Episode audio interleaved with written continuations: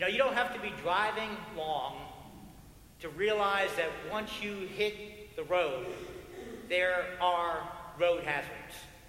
Once you start driving, there are road hazards out there. Last November, in fact, I was coming to church. Uh, it was about 7:30 in the morning, and so I was kind of making my beeline uh, down here. I had to had to get onto 75, and normally that's not an issue, but that particular day there was a couple of trucks. I was coming down the access ramp, uh, and there was a couple of trucks already coming down 75 at about 75 miles an hour. And so I thought, man, I better time this right, because if I don't time this right, this will not be good. So, you know, so I'm looking at the trucks and I'm driving along. What I wasn't looking at was the, was the ramp.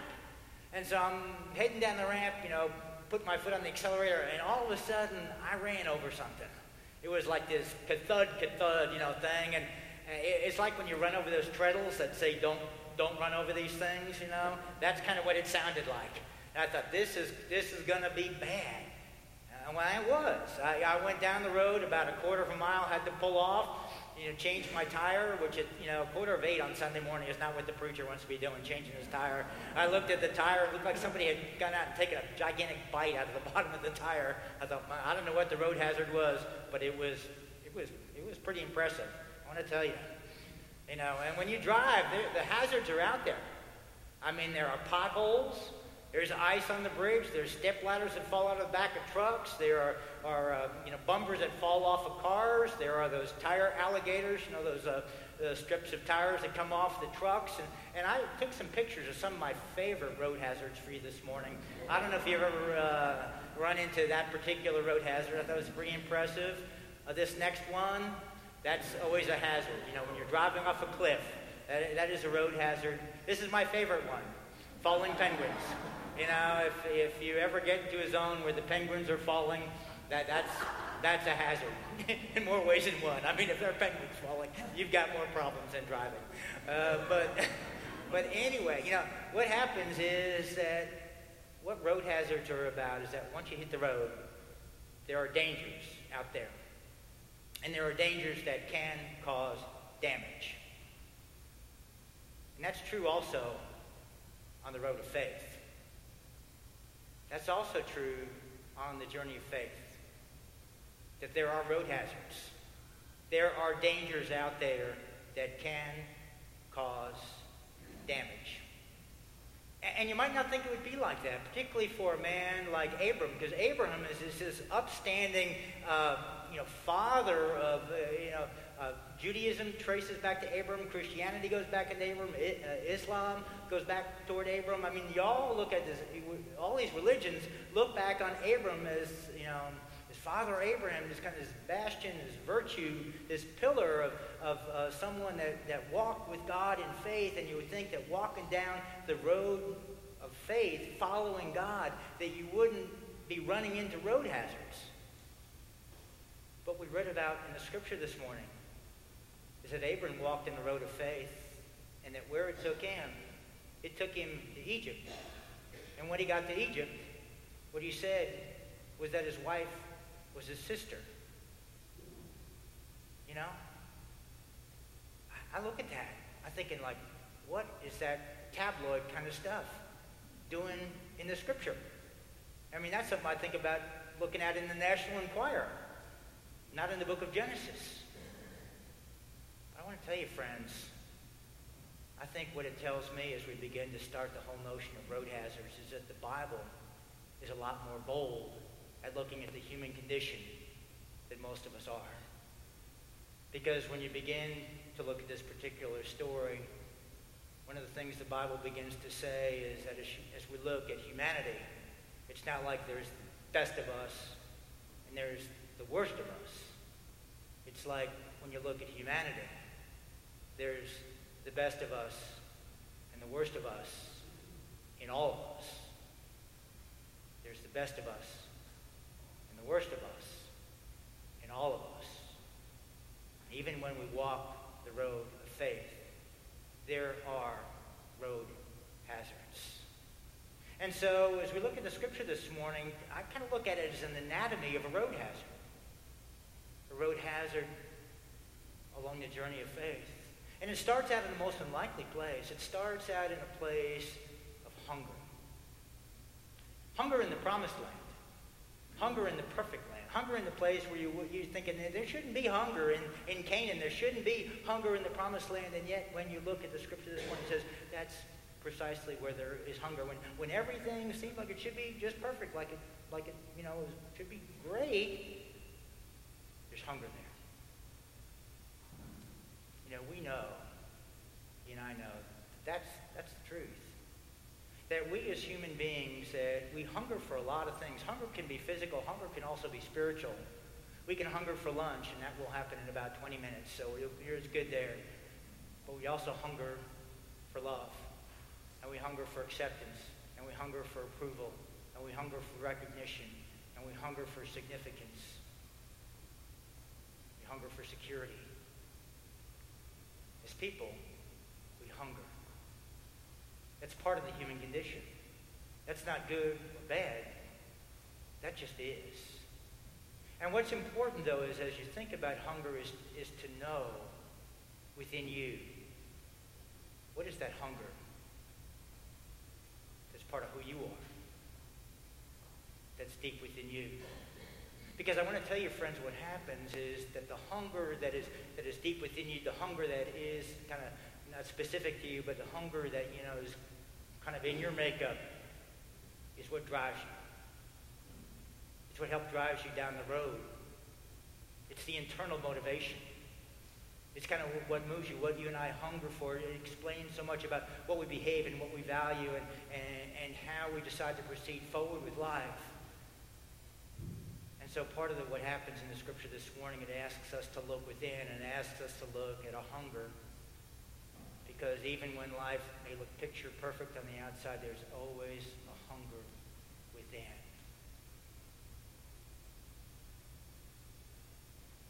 The scripture then asks, where is the hunger? Because what happens with hunger is it, is it leads you somewhere. My hunger leads me somewhere, and your hunger leads you somewhere, and it can lead to very productive places in life. It can be lead to places of accomplishment and achievement. It can lead into relationships that are, are beautiful and good. It can, it can lead you into good places. But it also can lead, hunger can lead into problematic places. And, and that's what we see in the scripture this morning. We see that what Abram's hunger did, it led him into a, a very problematic place, actually. Because I want to tell you, as people who kind of are familiar with the scriptures, as soon as you see Hebrews, as soon as you see Jews in Egypt, that is not a good thing. I don't want to let you know, as soon as, it, as soon as God's people end up in Egypt, it, it's going to get problematic really fast. And it happened for Abram. It happened for his grandson Jacob. It happened for Moses. I mean, as soon as you start reading that the Hebrews are, or Abram, or any of them are in Egypt, you can just say, this is going to be a problem I tell you what, what shares with us is that our hungers can lead us into problematic places. And so what we want to know as people is, is if our hungers are leading us down harm's way, what are the signs? You know, how do I get a clue on that? How do you get a clue on that, that that's what's kind of beginning to, to transpire in our lives? How do we begin to know that, that as we look at the signs, let's put up the next sign there, that there is a crater ahead? What are the signs? Well, here are a few. If you find yourself as you go along that you're overly tired, or that you're overly stressed, that you're easily bored, or that your ego constantly needs boosting, or you're spending less and less time at home around the people that you love or if communication is constantly strained, or financial pressures are just unrelenting. If you begin to find yourself in, in those kind of positions and see those kind of signs, those, those are like warning signs. I mean, the hazard hasn't hit yet, but what you and I need to know is that there's a, there's a blinking yellow light that's here, maybe a blinking red light that says it is time to kind of pay attention to what's going on in my life, what's going on in my world, because it's time to begin to take a different direction. as I travel down the road. And so what we see is that Abram is, was at that place where he goes into Egypt. And what you see as Abram goes into Egypt, you begin to see this. When you go where you shouldn't go, you end up doing what you shouldn't do. And the scripture to me, I mean, Abram goes down there. And what happens when Abram gets into Egypt is Abram tells Pharaoh that my wife is my sister. And he does that to save his own skin. As he saves his own skin, he actually kind of profits off the whole deal. I mean, that's kind of what's being said in the scripture today. I want to tell you, friends, I, saw, I read one commentary that said that when Abram did that, that was a shrewd move of survival. I look at what just happened there and I said, no, that commentary is an epic rationalization, a justification of, of cowardice. When I look at what's happening with Abram, one thing that really amazes me, and I want to share this with you, is what the Bible does. The reason the Bible brings this story forward for us is that the Bible does not believe in cover-ups. The Bible does not believe in cover-ups. It would have been easy for the writer of the Bible to say, you know what, Abram's this great guy of faith. We're not going to include this story because this story is not a really nice story. But the writer included it. And the writer included it because I think part of what the writer wanted to say is that faith does not make us invincible in terms of the hazards of the road. And faith does not make us invulnerable from making a wreck of things. And what the writer wants us to do is just as he's bringing it forward so we can face it in Abram's life. I think the advice there is that we bring it forward. So if that's where we find ourselves in our own lives, that we do the same, that we face it. We face it. Because when you and I have driven into a crater, we need to claim the crater. We need to name it. We need to own it. Because the only way forward is through. The only way forward is through. And the Bible doesn't cover it up. And the Bible doesn't let Abram live a lie, and none of us know about it. The Bible brings that front and center so that we can wrestle with that. So we can wrestle with what that means for our lives as well. And so Abram, he's in a crater. And he needs to own it and he needs to name it. And when you look at what happened with Abram, he didn't do either, did he? Pharaoh named it for him, you know. What happens, and you and I know this too, is that when we go harm's way, when we go down, when, when hunger leads to harm's way, leads to hazard, it ends up in hurt.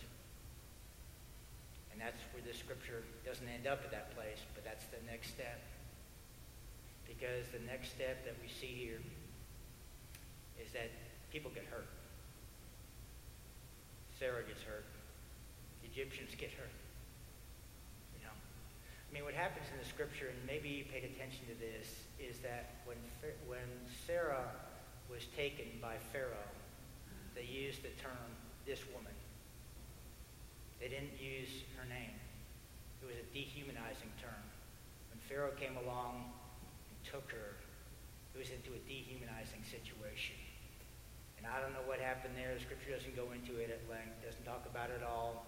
But it does say, and this is what's interesting, is that what God did in response to that is that God afflicted Pharaoh's, Pharaoh and Pharaoh's household with not simply plague, a plague.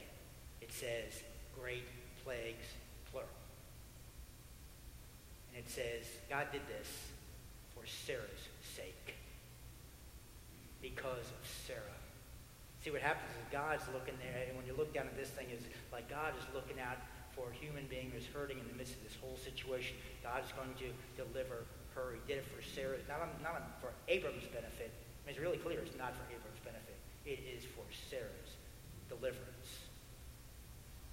And so it brings the plague. It's like it all makes God sick, and then God makes the Egyptians sick. You know, with Abram, and walkway scot free mean, what happens with Abram? He is thrown out of Egypt. You need to know that those last verses, when it talks about Pharaoh sending him forth, he's getting, he's getting the bum's rush. He's getting thrown out. And as he gets thrown out, I can guarantee you that his marriage has taken a gigantic hit.